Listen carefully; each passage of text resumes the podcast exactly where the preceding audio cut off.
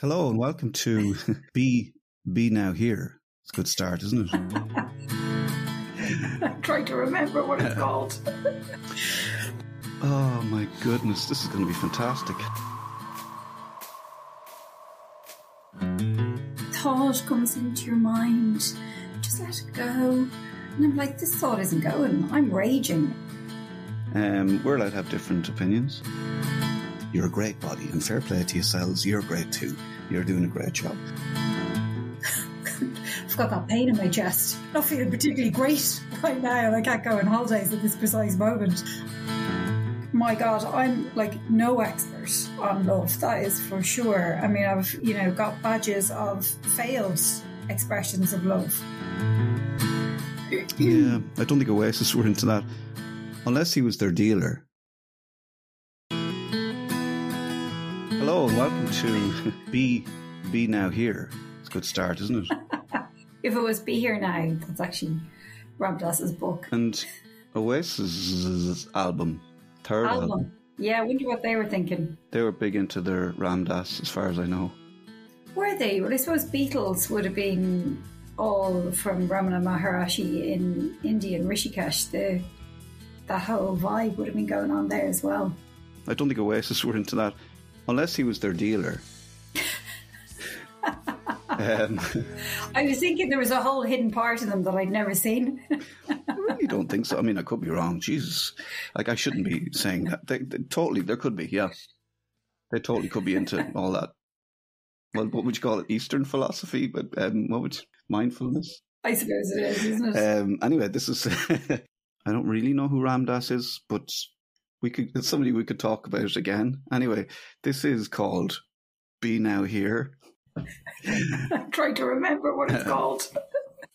My name is Keith Walsh. Let me try and explain who I am.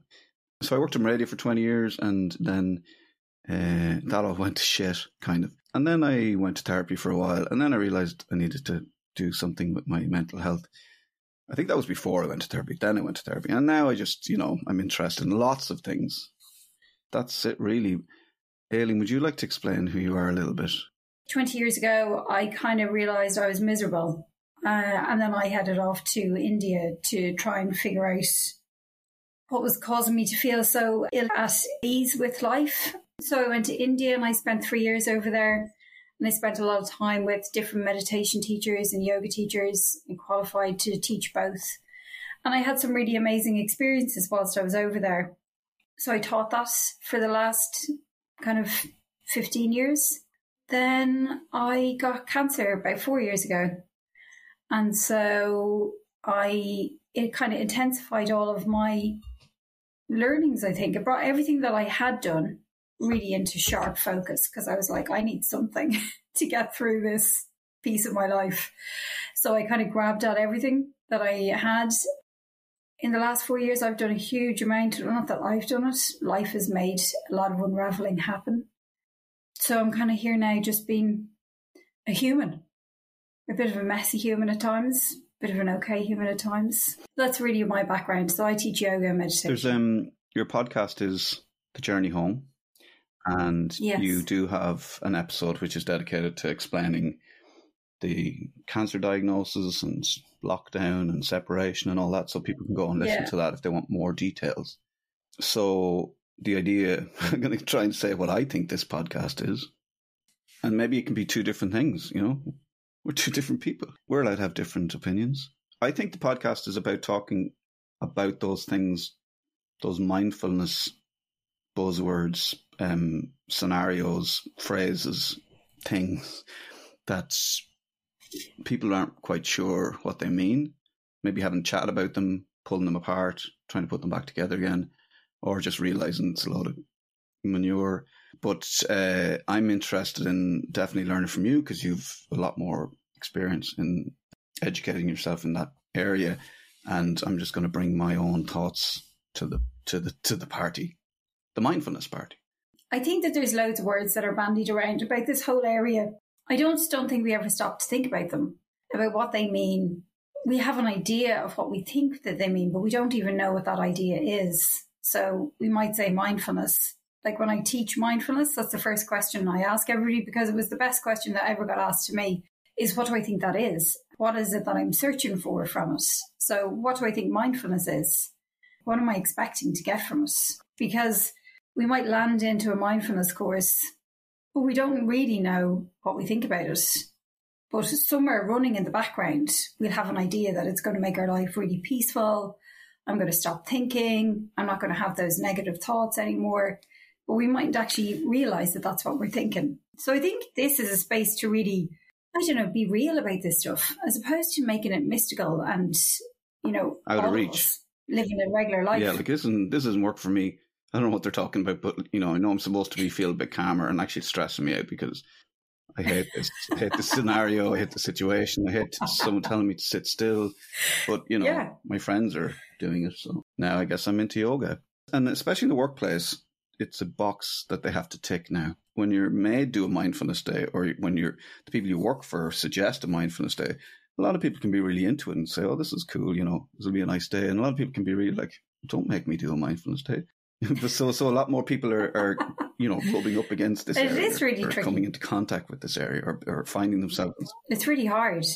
Yeah, like people are finding themselves in spaces where they wouldn't maybe have chosen to go, but because it's a mindfulness day, they're suddenly like sitting on a mat in a room with all their work colleagues, trying to just not fart. I think it's really funny because um, when, say, when I've been doing mindfulness like before years ago, and you know, they're like, kind of a thought comes into your mind, just let it go and I'm like, this thought isn't going. I'm raging inside of my mind. Actually, my mind is going loop the loop here, and I'm really angry and frustrated right now at this moment. I can't let this go. I'm having a wrestle with the tiger.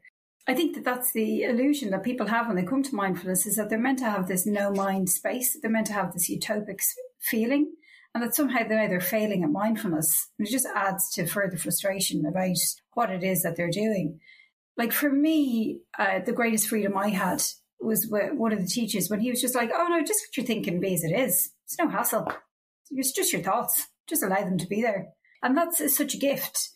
So I think that that is the freedom: is can I just allow my mind to be as it is, and can I be really open to it and curious to it, and start to get to know it, and not try to make it something else other than what it is, because you know that's putting another layer on top of things, is saying that there's something wrong with my mind Somebody said to me they had a really busy mind. And this person is a really clever, really industrious, like they've got great ideas. Like they're really, their mind is firing off brilliant ideas all the time. And I just thought to myself, they didn't tell Einstein to stop thinking.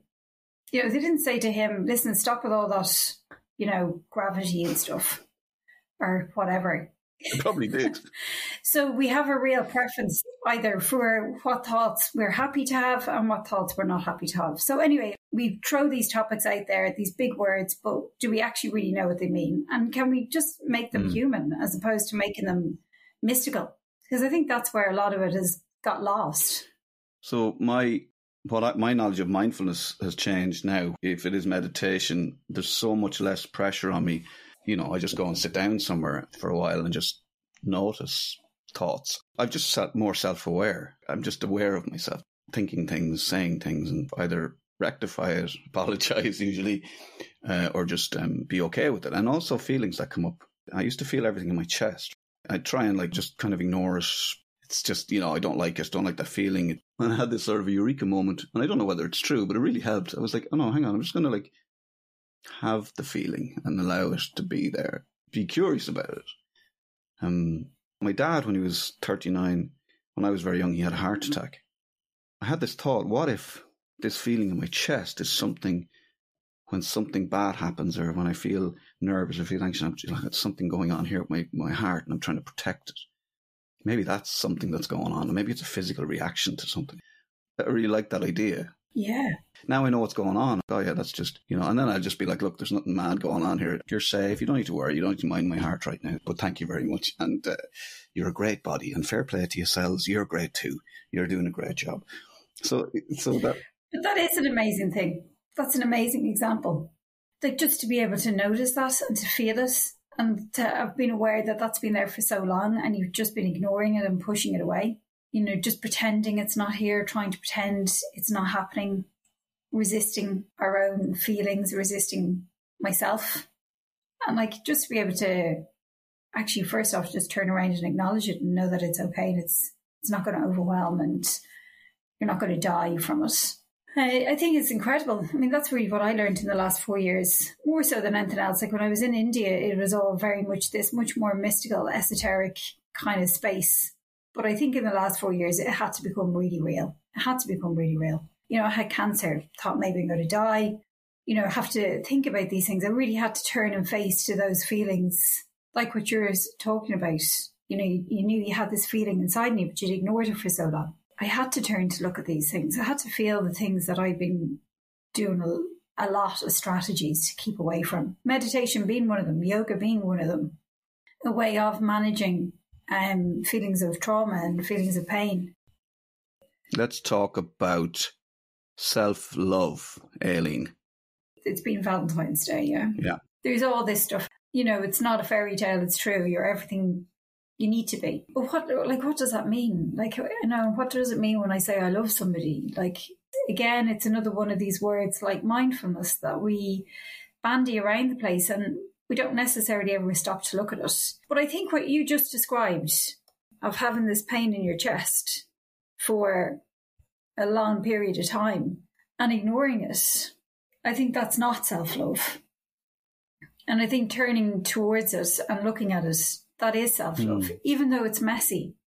And I think this is the thing is that maybe we think self love is meant to look um, tidy, not messy, not difficult. And maybe that's where our delusion comes from is so that, because if you think about it, when relationships get hard with ourselves, when they get relationships get hard with the other, that's when we think, oh, this isn't love anymore. But actually, maybe that's when it's most love if we talk about self love, and it is something that's used, and you you sort you started kind of with that, like it's Valentine's Day. Obviously, Hallmark and, and big card industry were saying buy cards for your loved ones and flowers and all that, and tell them you love them. You know, and I always say, hey, every day is Valentine's Day in my house because I'm such a romantic, whatever that means, also. But you know, I was telling anyone that would listen, or you know, I was and I was mostly ripping off what you said and saying it to other people. to, to love somebody else, we have to love ourselves because it's only when we figure out what we want and what we need from the world and life, only then can we tell someone else what we want and what we need. So for me, love is about, love is only about yourself, right? And then a mm. partnership, so somebody else you want to spend time with, if you love yourself and you have your what you want. That's about collaboration of people where you're kind of like, we actually get along really well. I'm very attracted to you and you're somebody that I would like to have sex with and have children with. And then this is going to sound so unromantic.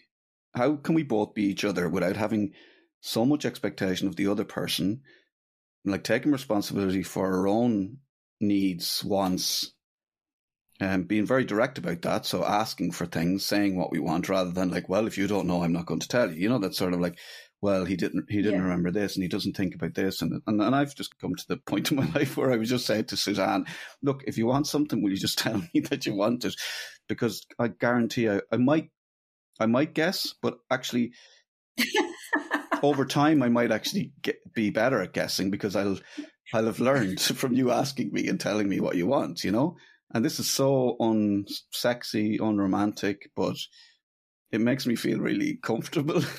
Yeah. And also, I'll be more direct, so I'll have my boundaries. So I'll say, actually, I don't like that, and I don't like that, and I'm okay with that. I don't love that, but I'm okay that if you want to do it, that's cool. Not wanting everything your own way, but I don't love that, but like that's cool. You like it, so you know. There's movies I don't like, but I'll watch. Like I, I would delight in finding a movie that I know Suzanne would like, I actually think your example of the heart is actually brilliant. When I really look at what self love meant, like it was actually a conversation I was having with my son in the car on the way to school. I'd said to him, Oh, you know, I love you. And then I said to him, I said, God, what does that actually mean, dear? He was kind of like, Oh, God, mum, just get me to school fast, please. so, so, you know, but it really did. It set me kind of thinking to love myself. Well, what does that mean? Like, how, how do I show up when I love myself? You know, maybe it's, oh, I'm going to make myself a beautiful bath, I'm going to have candles or whatever it is, or I'm going to go out and have a coffee or I'm going to have time to myself or whatever. So it's all this external stuff. It's these external accoutrements to make me feel good. But I think you see your example of looking at your heart and actually looking at your pain. I think that's the biggest gift of self love because it's easy for me to do something that's comfortable. It's easy for me to go, and have a coffee. It's easy for me to go and have a bath. But it's much harder for me to turn towards myself and feel the discomfort I have around a fear or a worry or a pain. And maybe the reason that it all gets a bit jumbled up is that we think within a partnership when somebody is being messy is we don't see that as love because we don't give ourselves love when we're messy when I'm messy within myself, when I can't get a hold on my own feelings, when I'm feeling vulnerable, jealous, insecure, frightened, I'm going to resist that. I'm going to push that part of me away as much as I possibly can. And I for sure don't want other people to know about it because for some reason that part of me is not lovable. So if I can't love that part of me, if I can't turn towards myself and mind that part of me and love that part of me, then within relationship, I can never love that in another person when it shows up in them because I can't love it in myself. My God, I'm like no expert on love. That is for sure. I mean, I've, you know, got badges of failed expressions of love. I think what I'm trying to say is, is I don't think there's an answer. I don't think I have an answer. I think I know that I can show up in a space that's going to be less contentious when I can actually show up for myself. So when I can own how I'm experiencing myself and the world around me, and when I can name that, when I can name it for myself, and when I can then express it when I need to to the other, not in a way that's going to, you know, make them feel ashamed or blame or anything like that, but just in a way that I can say, look, this is what I'm experiencing right now. I'm not sure if this is what's happening for you is this what's happening for you? Or can you tell me what's happening for you? Maybe we can figure things out. I think all of that is self love. I think we've got lost in thinking that self love is booking myself a big holiday or me going and spending time outside doing great things with my friends, which are all brilliant things. But if still my relationship inside with me is still disconnected, then that love can't seep back into me. Those things don't have any resonance within me. They patch over something for a period of time, but then I still am going to wake up at 4 a.m. thinking, I've got that pain in my chest. Not feeling particularly great right now, and I can't go on holidays at this precise moment. You know what? We started this conversation going, God, I wonder what self love is. Like, what does that actually look like? And the more that, I mean, I think this is the great thing that I find having these conversations say with yourself or with another person who's in the same space of exploring, the ideas start to just flow. Really, self love is about being available to yourself when it's not pleasant. That is the biggest gift of self love that we could give to ourselves. And I think if you can mind yourself in those times, it's much easier to express love than outside of you. So, what is the life hack that you could take from this? How do I do this in my day to day? So, I think really it's noticing the voice within your head that is saying, Don't be so stupid. What are you getting yourself upset for? There's no point to that. You know, it's just actually pause at that moment. Just notice that and just actually say to yourself, Well, maybe that's true, maybe that's not true. Can I just bring a moment of space into there not try to say, oh, I shouldn't be talking to myself like that. That's not self love, because that's just another thing of another judgment. But can I just actually start questioning it and saying, well, maybe that is true, but maybe it's not true. And maybe it's okay to feel upset, or maybe it's not okay to feel upset, or maybe I am hurt by what that person has said, or maybe I'm not hurt by what that person said, or maybe that is what they meant, or maybe it's not what they meant. Like, I just think by bringing space into very binary thinking, allows us to start having possibility arrive for how we relate to ourselves internally. So just simply, you know, one could be just saying to yourself, well, maybe that's true, but maybe it's not true. Be Now Here is brought to you by Aileen Slein and Keith Walsh. This whole mindfulness business, what's it all about? Seriously. If you like the pod, please tell your friends and subscribe, I suppose. Who's this Ram Dass fellow, though? Ram Dass, born Richard Alpert on April 6, 1931, was an American spiritual teacher, psychologist, and author. He became well known for his association with Timothy Leary and their research into psychedelics at Harvard University in the 1960s. Together, they conducted experiments with psychedelic substances like LSD, exploring their potential for expanding consciousness. After traveling to India in the early 1970s, Ram Dass underwent a profound spiritual transformation and became a devotee of Neem Karoli Baba, a Hindu guru. He returned to the United States as Ram Dass, meaning servant of God, and embarked on a journey of spiritual teaching and writing. Ram Dass became a prominent figure in the New Age and spiritual communities, advocating for practices such as mindfulness, meditation, and compassionate service. He authored several influential books, including Be Here Now, which remains a classic in spiritual literature. Throughout his life, Ram Dass continued to teach and inspire countless people with his messages of love, acceptance, and spiritual awakening. He passed away on December 22, 2019, leaving behind a legacy of wisdom and compassion.